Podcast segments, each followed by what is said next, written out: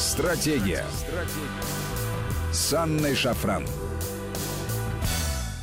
Здравствуйте, друзья. В студии Анна Шафран. И сегодня с нами Константин Симонов, первый проректор финансового уни- университета и а, глава Фонда национальной энергетической безопасности. Константин, здравствуйте. Добрый вечер, Анна. Друзья, напомню вам наши контакты. СМС-портал короткий номер 5533. Со слова «Вести» начинайте свои сообщения. И WhatsApp, Viber, плюс 7903 170 6363. Сюда можно писать бесплатно. Константин, ну, конечно же, в первых строках у нас «Северный поток-2» и его судьба. Потому что интрига, конечно же, разворачивается. И э, переходит эта битва в свою, наверное, финальную стадию. Ну, по крайней мере, вот мы наблюдаем сейчас один, одну из самых э, ярых схваток. Э, на текущий момент, что мы знаем, главы шести правительств восточных регионов Германии на конференции в Берлине поддержали завершение строительства газопровода «Северный поток-2». Об этом Шпигель сообщает. Было установлено, что «Северный поток-2» имеет большое значение для Германии и многих европейских стран с точки зрения обеспечения энергоснабжения будущего в протоколе говорится. Ну и власти восточных германских земель считают завершение строительства разумным и правильным. Это также Шпигель э, отмечает. Что вы думаете по поводу всего происходящего сейчас? Ну, с одной стороны, э, начинает многим казаться, что Европейский Союз уже окончательно этот проект похоронил и достигнуто такое э, антипоточное единство. И такие комментарии очень часто встречаются, что вот, видите, даже э, фрау Меркель, которая традиционно э, проект поддерживала, позицию меняет. Э, ну, мы знаем там и вот заявления европейских депутатов, и декларации, которые они э, принимают, и позиции многих европейских политиков и чиновников. Но, но, вот вы начали с информации о позиции ряда немецких земель. На этой неделе э, было очень яркое заявление э, уже федерального политика, я имею в виду австрийского канцлера, который четко заявил, что э, ни в коем случае нельзя связывать историю Навального с Северным потоком-2, и проект нужен. Причем заявил на переговорах с украинским президентом, чем его сильно расстроил. Президент а, Австрии, давайте напомним, Александр Вандербеллен, а, что сказал? А, что величие страны, точнее, не это он сказал, сказал, сейчас, секундочку, цитату найду, сейчас, сейчас, сейчас, вот. И я лично подчеркиваю, я лично не вижу никакой связи между случаем с Навальным и Северным потоком-2. Северный поток-2 это для меня коммерческий проект, который существенно касается России, Украины и европейских партнеров.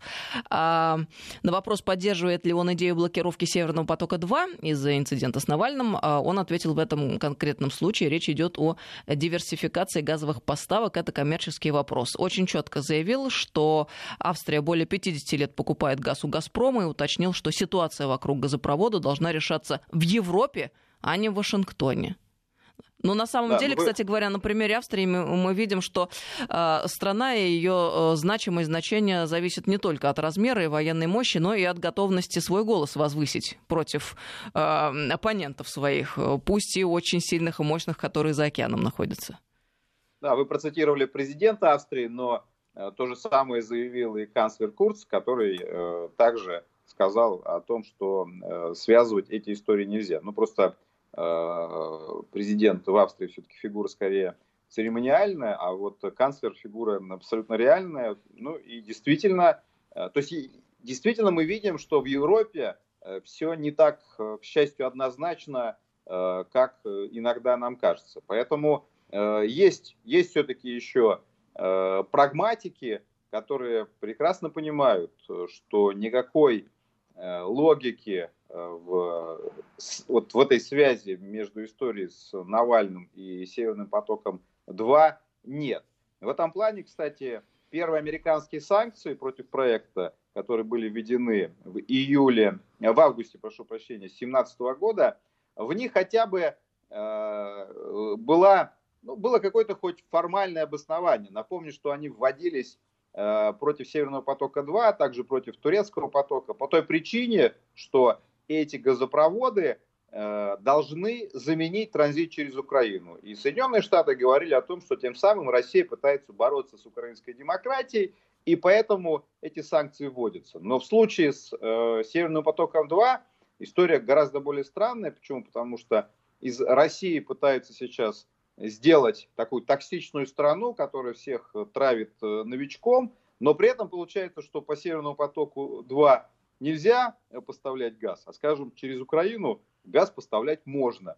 И в этом плане здесь э, логика разрушается. Но, видимо, сейчас, конечно, не, не до логики, и можно, конечно, и про вспомнить и про тоже такие очевидные достаточно двойные стандарты. Ну, например, когда э, Саудовская Аравия э, убила э, Хашаги в посольстве в э, Турции, расчленили его, вынесли в мешках, закопали. Причем Саудовская Аравия признала, э, собственно, свое участие в этом. Недавно исполнители этого злодеяния получили уголовные сроки, уж не знаю, там выйдут они по-быстрому, там по-тихому или не выйдут, но сам факт э, очевиден, что Саудовская Аравия признает и даже наказала э, участников э, этой э, грязной истории. Но никто в Европе не ввел санкции против Саудовской Аравии, никто не запретил покупку саудовской нефти. То есть здесь вся эта история оказалась Э, абсолютно пропущены. Но это, опять же, тоже, к сожалению, в современном мире, это, я уже говорю такие банальные вещи, никого это, наверное, уже, увы, не шокирует тем, что мы живем в эпоху двойных стандартов, но при этом, еще раз подчеркну, что все-таки прагматики в Европе остаются. Почему? Потому что вот возьмем ситуацию с Германией. Германия э, приняла не так давно ряд очень спорных и неоднозначных решений. Э, сначала Германия отказалась от ядерной энергетики, потом она приняла план, план выхода из угольной энергетики. Это означает, что э, энергетический баланс Германии не будет сходиться без роста спроса на газ. Зеленая энергия не компенсирует эти потери, тем более, что Германия и так является одним из лидеров в Европе э, по доле зеленой энергии в энергобалансе – собственно, самым, э, самые яркие показатели с точки зрения доли э, у Дании, которая тоже активный участник истории, по иронии судьбы, с Северным потоком, но в Германии и так зеленая энергетика активно развита. И в этом плане замещать уголь полностью зеленой энергии не получится. Значит, спрос на газ растет.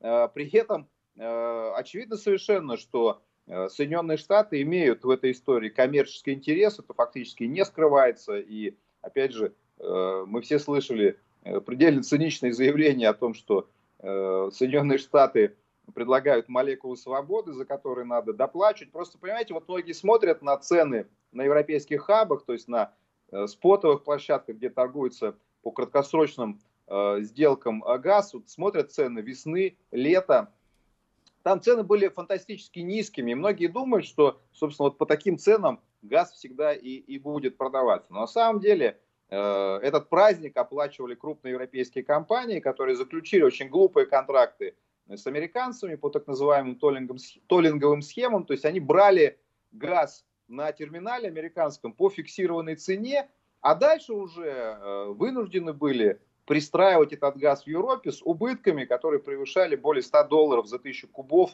э, при каждой продаже. Это фантастические убытки, но вот, собственно, они были жертвами этой истории. Но, конечно, э, европейские энергетические концерны не хотят э, больше э, терять э, деньги. И в этом плане, то есть очевидно совершенно, что если вы не завершаете Северный поток-2, если затем вы начинаете активно по политическим мотивам переходить на более дорогой газ – то ваша экономика, э, которой вы гордитесь, начинает постепенно быть неконкурентоспособной по сравнению с теми же американцами, у которых получается, что электроэнергия гораздо более дешевая, из собственного газа Соединенные Штаты полностью покрывают свои потребности по газу, э, и, и вы проигрываете в этой истории. Соединенные Штаты, они ведь не первый раз э, подсовывают такую свинью немецким бизнесменам. Вспомните историю с Дизельгейтом, она была раскручена именно в Соединенных Штатах. А кто пострадал?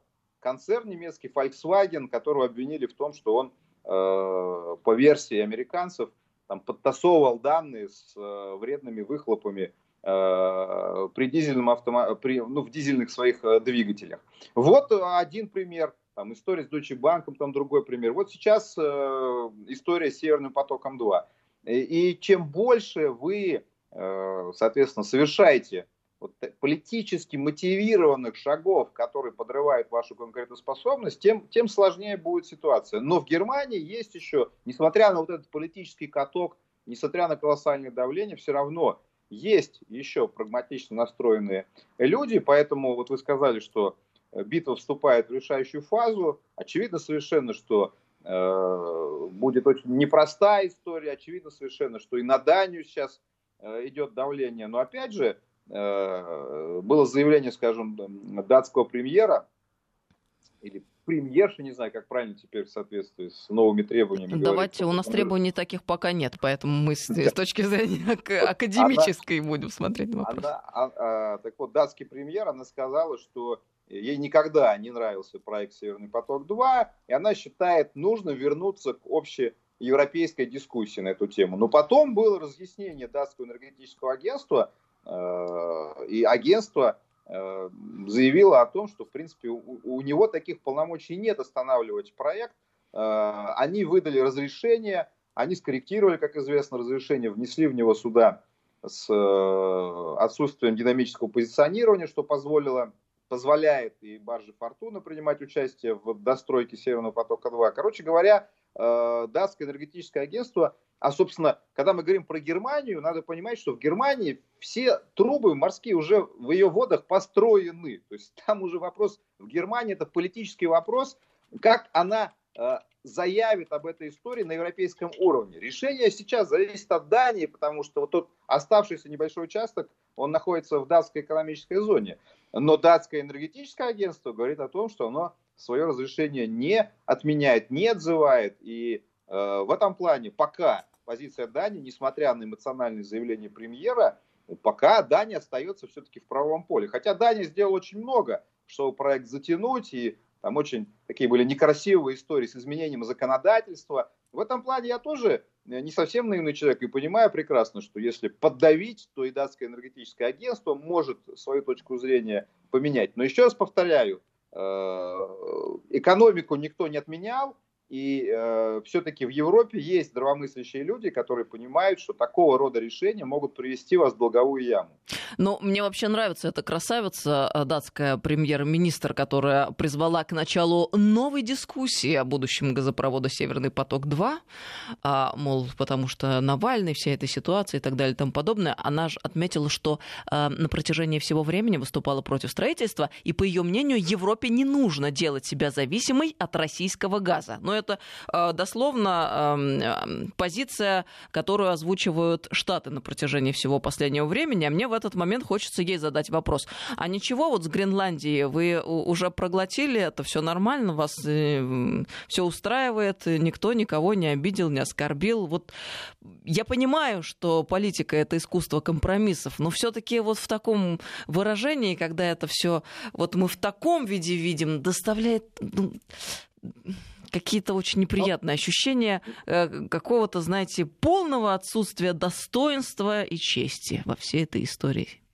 По поводу Дании короткий комментарий. Я напомню, что э, была в свое время э, передана заявка в датское энергетическое агентство, э, и эта заявка, в общем-то, не оставляла, согласно э, датскому законодательству, никаких зацепок для того, чтобы не выдавать разрешение. И когда уже эта заявка была передана, да, не изменила свое законодательство э, специально для того, чтобы затянуть выдачу разрешения э, по Северному потоку-2. То есть, в принципе, это уже история, безусловно, нарушающая принципы римского права, которым все время гордятся европейцы. Но а упомянутая вами история с Гренландией, она, ну, мне кажется, она как раз сыграла нам на руку, по крайней мере, именно после того, как Трамп потребовал передать э, Гренландию, вот именно после этого Дания все-таки выдала разрешение на строительство Северного потока-2. Ну, я понимаю, что э, совпадение по времени не обязательно по этой причине, но тем не менее, вот э, по, по странному стечению обстоятельств, Дания все-таки решилась согласиться со строительством российского газопровода именно после требования Трампа после чего действительно был грандиозный скандал, Трамп отменил свой визит в Данию, так что здесь Трамп, мне кажется, все-таки сыграл нам на руку. А, есть вот э, какой еще момент интересный, который хотелось бы обсудить. Э, власти э, США ответили на предложенную Германии сделку по Северному потоку-2, в рамках которой Берлин готов выделить миллиард евро на строительство двух терминалов по приему американского сжиженного природного газа. А Вашингтон в обмен на это должен отказаться от санкций против газопровода. Ну, официальный представитель американского ведомства уже ответил, призвал ФРГ не увязывать поддерживать диверсификацию источников энергии Северным потоком-2, сказал, что противостояние США проекту, э, вот этому газопроводу Северный поток-2, никак не сводилось э, только к продаже большего объема американского газа Германии. А просто Северный поток-2 это угроза энергетической безопасности Европы, а Штаты очень сильно беспокоятся за безопасность Европы, только поэтому они противостоят. Мы сейчас должны уйти э, на паузу, продолжим через несколько минут. С нами Константин Симонов. И обсудим с ним этот вопрос. Э, Константин Симонов, глава Фонда национальной энергетической безопасности и первый проректор финансового университета. Стратегия. Стратегия. С Анной Шафран. Здравствуйте, друзья. Мы продолжаем беседу. С нами сегодня Константин Симонов, глава Фонда национальной энергетической безопасности и первый проректор финансового университета. Константин, на связи? Да, да, да. А, напомню, контакты наши, друзья, смс-портал, короткий номер 5533, со слова «Вести» начинайте свои сообщения, и WhatsApp, Viber, плюс 7903 170 6363, сюда можно писать бесплатно. Итак, мы остановились на э, предложении э, Германии, мол, готовы построить э, они э, терминалы по приему американского жиженного природного газа. Ну, Штаты утверждают, что они вообще совершенно даже не по поводу своего жиженного газа беспокоятся. Как тут будут разворачиваться события? События, на ваш взгляд? Ну, на самом деле, эта информация похожа на правду. Почему? Потому что э, уже было предложение со стороны Германии, официальное предложение построить один терминал по приему СПГ. В этом письме речь уже идет про два терминала по приему СПГ, но при этом, э, если верить немецким журналистам, письмо это было написано еще до инцидента с Навальным, поэтому, может быть, сейчас речь пойдет уже про три или про четыре Э, терминала. Э, конечно, все это напоминает какой-то э, рэкет или выламывание рук, но при этом вы видите, Соединенные Штаты еще и пока не готовы согласиться с такой формой отступного, но на самом деле, опять же, письмо показательно. Почему? Потому что, еще раз говорю, Германия прекрасно понимает, что Северный поток-2 очень нужен для немецкой экономики. При этом Германия осознает, что давление Соединенных Штатов колоссальное и что-то нужно им э, в качестве бонуса предложить. Соответственно, вот и пытаются как-то там хитрить, выкручиваться и предлагают построить несколько терминалов э, по э, приему СПГ. Но про экономику я уже говорил, это история. И все прекрасно сознают, что экономики особой там не будет, потому что одно дело Польша, которая по политическим мотивам приобретает американский СПГ, но всем рассказывают, что это очень здорово и выгодно, и даже вот собирается еще один терминал в Гданьске плавучий э, поставить. Вот, это одна история. Тут позиция Польши очевидна. А, но Германия-то все-таки осознает, что это серьезные накладки и издержки. И, но при этом э, я вам должен сказать, что только, только ведь, э, если Северный поток-2 не будет построен, только Э, прямые инвестиции немецких двух компаний в этот проект потерянный могут составить порядка двух э, миллиардов евро. В этом плане, э, если Северный поток не достроить, то 2 миллиарда просто окажутся там, останутся на немецких денег, останутся на дне Балтийского моря. Я по-прежнему наивный человек, который считает, что в следующем году труба будет достроена, но потери Германии они ведь больше окажутся, чем эти 2 миллиарда, потому что, еще раз говорю, если вы будете систематически приобретать более дорогой газ и доплачивать за молекулу свободы, добром это для вас не закончится. Ну, там же, я насколько понимаю, еще э, предполагаются э, санкции э, ввиду невыполнения договора относительно строительства, север... строительства Северного потока-2, э, то есть компенсации, которые должны будут получить инвесторы проекта иностранные компании западные, не российские.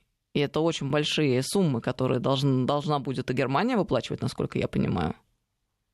Не, ну там э, насчет компенсаций э, отдельный разговор. Почему? Потому что пять европейских компаний выступают э, с инвесторами проекта. У них есть отношения э, с э, собственником э, этого газопровода компании «Газпром», оператор этого газопровода. В этом плане Германия как страна, в общем-то, там ни, ничем не отвечает. Но, еще раз повторяю, немецкие компании инвестировали порядка 2 миллиардов евро в данную трубу, и э, это, это будут довольно серьезные потери. И опять же, еще раз повторю, главное даже не э, вот эти, возможно, потерянные инвестиции, главное это э, необходимость переплачивать за альтернативный газ,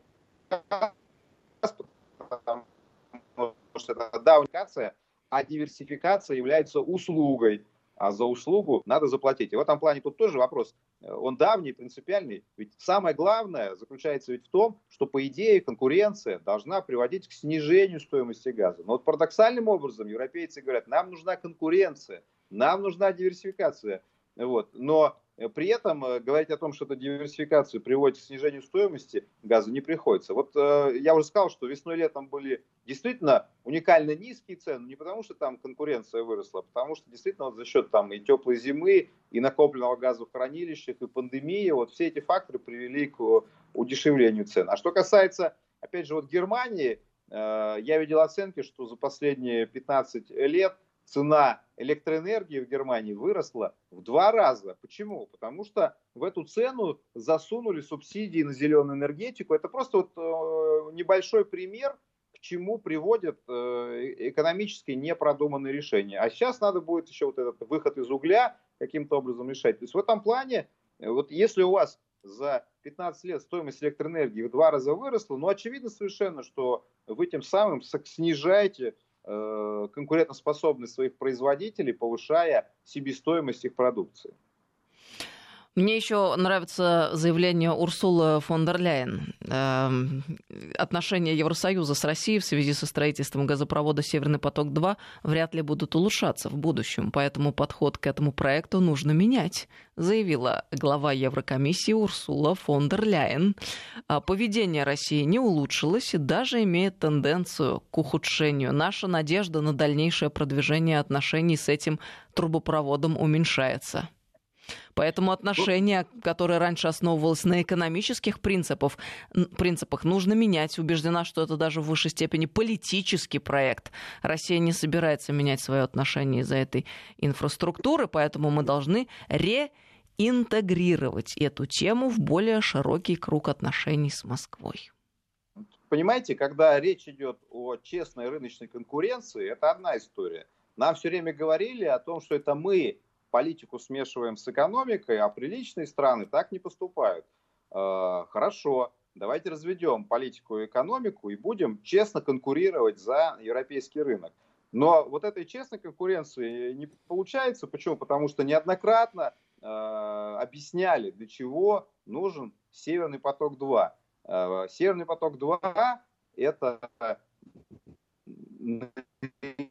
более короткий способ доставки газа с полуострова Ямал до... Полуостров Ямал – это новая ресурсная база, добыча газа в России смещается от Уренгойского узла э, э, на полуостров Ямал, на север. Э, это достаточно большое расстояние от Уренгоя до полуострова Ямал, там порядка более 700 километров. Так вот, экономия, вот если мы возьмем старый маршрут, Э, через Украину. И если мы возьмем новый маршрут через Балтийское море, там экономия составляет почти 2000 километров. Это колоссальная на самом деле цифра. Транспортировка газа, в общем-то, не дешевое удовольствие. И эти цифры Европе прекрасно известны. Поэтому очевидно совершенно, что Северный поток-2 это возможность снизить себестоимость российского газа и повысить конкурентоспособность нашего газа в честной рыночной конкуренции с тем же американским СПГ. Но поскольку рыночной конкуренции не получается, что нужно сделать? Ну, классический способ, да, нужно товар конкурента э, смешивать как раз с какими-то политическими историями, и тогда уже речь уже не идет ни про какую честную конкуренцию, речь не идет там про себестоимость, никто не хочет слушать уже эти аргументы. Все с вами ясно, вы страна-отравитель, не рассказывайте нам тут про 2000 километров, там про кратчайший путь, мы ничего слушать не хотим. Кстати, вот примерно по такой же логике развивается история с Парижским соглашением по климату. Почему? Потому что если вы не можете честно э, победить тот же газ как энергоноситель, значит, надо придать ему вот какие-то драматичные свойства, там, убийца климата, убийца планеты. И тогда уже, опять же, э, дискуссия становится невозможной. Как диску... О чем мы тут дискутируем? Да вы планету убиваете, да из-за вас э, потепление глобальное, мы скоро все умрем из-за вас. О какой цене тут рассуждать? И, конечно, когда вот такой идет подход, ну, получается, что вроде с, с экономическими аргументами, говорят, да отстаньте со своими экономическими аргументами. Сейчас вообще там речь идет о высших ценностях, вот то же самое происходит сейчас и с Северным потоком-2, потому что раньше все время требовали, докажите нам, что вы не Украину пытаетесь э, без денег оставить, что в этом есть экономический смысл. Доказывали, доказывали, э, ну, слушали поначалу, слушали, а сейчас никто и слушать не желает. С вами все ясно, вы всех, весь мир, значит, хотите отравить новичком, значит, с вами никаких, никаких от вас расчетов мы принимать не желаем. До свидания. Вот, к сожалению, начинали вроде бы действительно с такой благородной истории, не мешайте политику и экономику, а сейчас э, сами все перемешали и э, уже на сепарацию политики и экономики шансов э, не дают. Ну, вот есть же все-таки доводы разума, которые э, очевидны вполне. Есть э, платежки, которые приходят гражданам Евросоюза и э, гражданам Германии в частности, если вдруг там а, цифры оказываются выше, э, нежели обычно, то это не может не вызывать недовольства у людей. Мы же видели, как в Германии люди уже отреагировали на э, меры, на их взгляд, э, эм, которые не совсем отвечают, скажем, ситуации по борьбе с коронавирусом акции протестов прократились по всей стране, и мы видим, что, в общем, европейцы это не те люди, которые будут долго мириться с ситуацией, э, значит, и сжимая кулаки терпеть. Э, это не русские люди. И вот в какой-то момент э, приходит платежка, где цифры сильно выросли.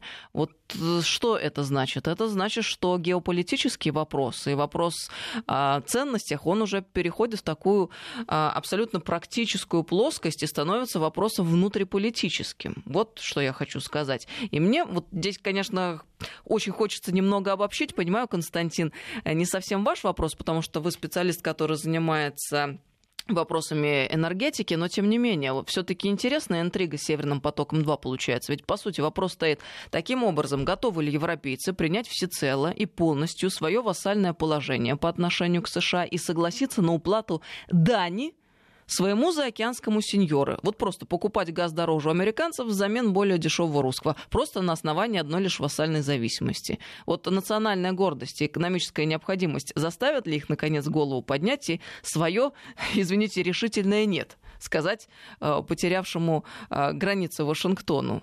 Решать, конечно, европейцам, не нам, но это очень интересно, чем дело закончится, и еще раз повторю.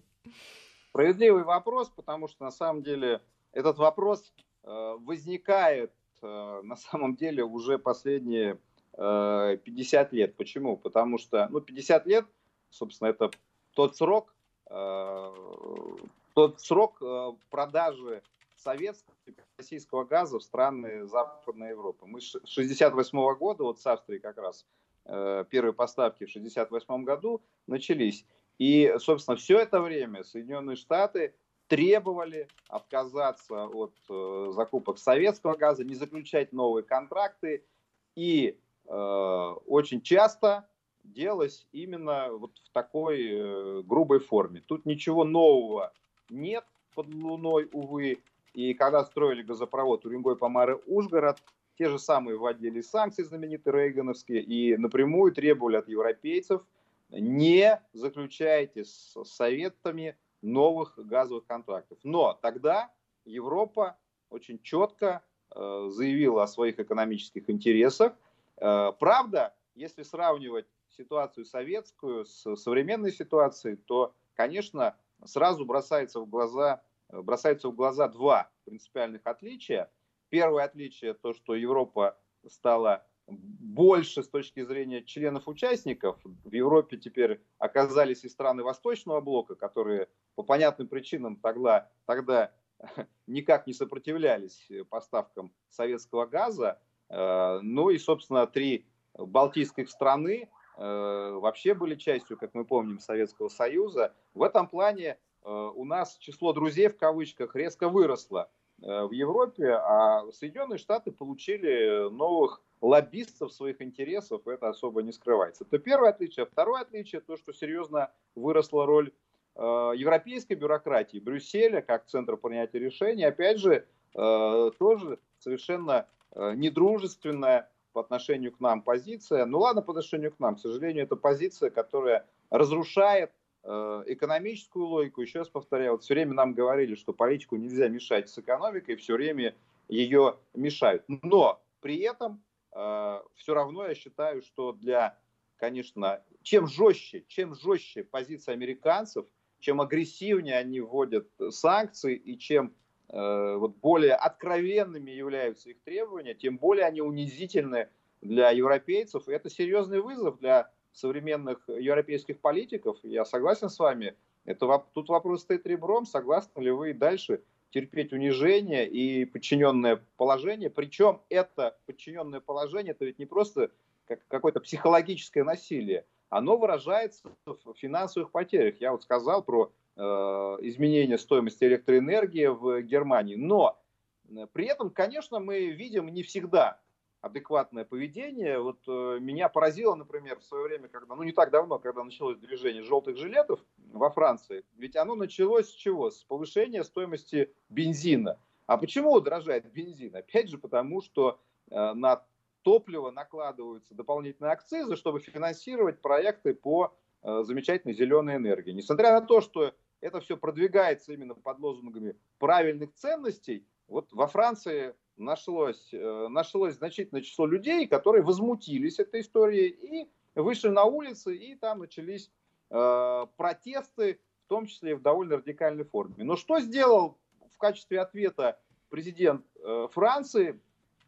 Э, господин Макрон, вместо того, чтобы услышать э, простые требования протестующих, что нельзя повышать стоимость топлива, и так ситуация экономическая очень э, проблемная, он придумал создать конвент по климату, который предложил внести поправку в Конституцию Франции и ввести туда такой термин, как экоцид, то есть преступление над климатом и экологией. То есть, еще раз повторяю, Люди вышли с протестом против удорожания топлива, потому что в акцизы закладываются э, э, субсидии на зеленую энергию, а президент Франции говорит, теперь мы вообще будем считать топливо преступлением против климата и в Конституцию это добавим. Ну, а потом, э, нужно ли удивляться, что движение желтых жилетов после такого рода решений я думаю, что еще сильнее в каких-то формах себя проявит. То есть в этом плане вы принимаете довольно странные решения, потом удивляетесь, что люди выходят на улицы и э, начинают там э, громить витрины. Ну, бывают и такие формы протеста. Так, собственно, если ошибочные решения принимаются, наверное, потом удивляться такой позиции не приходится. Ну, давайте э, еще раз акцентируем внимание на том, что Бундестаг ФРГ большинством голосов отказался голосовать по существу по выдвинутому партии «Зеленые» предложению об остановке проекта «Северный поток-2». Оно передано в профильный комитет. Но я просто еще раз подчеркну, что сама постановка вопроса очень странная, потому что, еще раз напомню, в немецких водах все трубы уже лежат. Партия зеленых такое ощущение, что не в курсе, что Германия сейчас не может остановить строительство Северного потока-2, потому что этот вопрос находится в юрисдикции одной страны Европейского Союза. Эта страна называется Дания, но никак не Германия. Но вот, э, однако, есть и такая новость. Судно снабжения Иван Сидоренко, которое планируется использовать для подачи труб при достройке газопровода «Северный поток-2», не пробыв и дня на логистической базе проекта, взяло курс на Калининград. А судно с июля находилось в Калининграде наряду с другим снабженцем Остапом Шереметом, который по-прежнему там пришвартован. В начале сентября Иван Сидоренко прибыл в Санкт-Петербург, оттуда направился в немецкий порт Мукран, логистическую базу «Северного потока 2. Судно дошло до Мукрана в четверг утром, однако уже вечером снова взяло курс на Калининград. Прибытие туда ожидается в пятницу вечером. Ну, то есть вот буквально сейчас.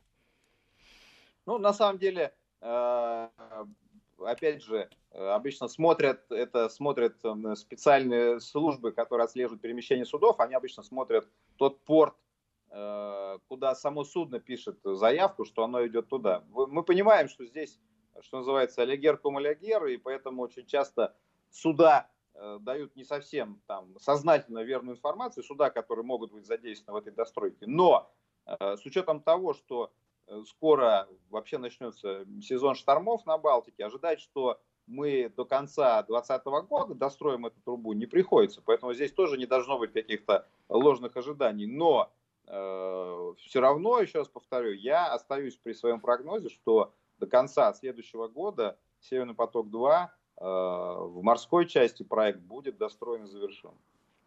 5533 Вести – это наш СМС-портал и WhatsApp, Viber, плюс 7903 176 363.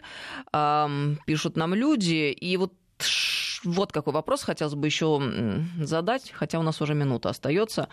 Командующий ливийской национальной армией маршал Халифа Хафтар заявил о возобновлении добычи и экспорта нефти из портов Ливии после многомесячной приостановки. Это что значит?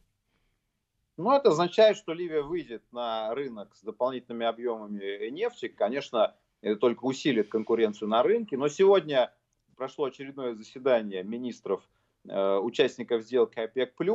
Поэтому пока вот сначала были новости э, про Ливию, которые привели к краткосрочному падению цен, но после мониторинга комитета опять там цены выровнялись. Сейчас по Юрос цена порядка 40 долларов, бренд стоит дороже 43 долларов. В общем-то, в последние месяцы именно коридор 40-45 был достаточно постоянным, поэтому да, дополнительные объемы нефти придут на рынок, но, но пока цены вот в, в этом устоявшемся коридоре 40-45 остаются. Спасибо вам большое за эту беседу. С нами был Константин Симонов, сегодня глава Фонда национальной энергетической безопасности и первый проректор финансового университета. До новых встреч, Константин. Друзья, всем доброго вечера.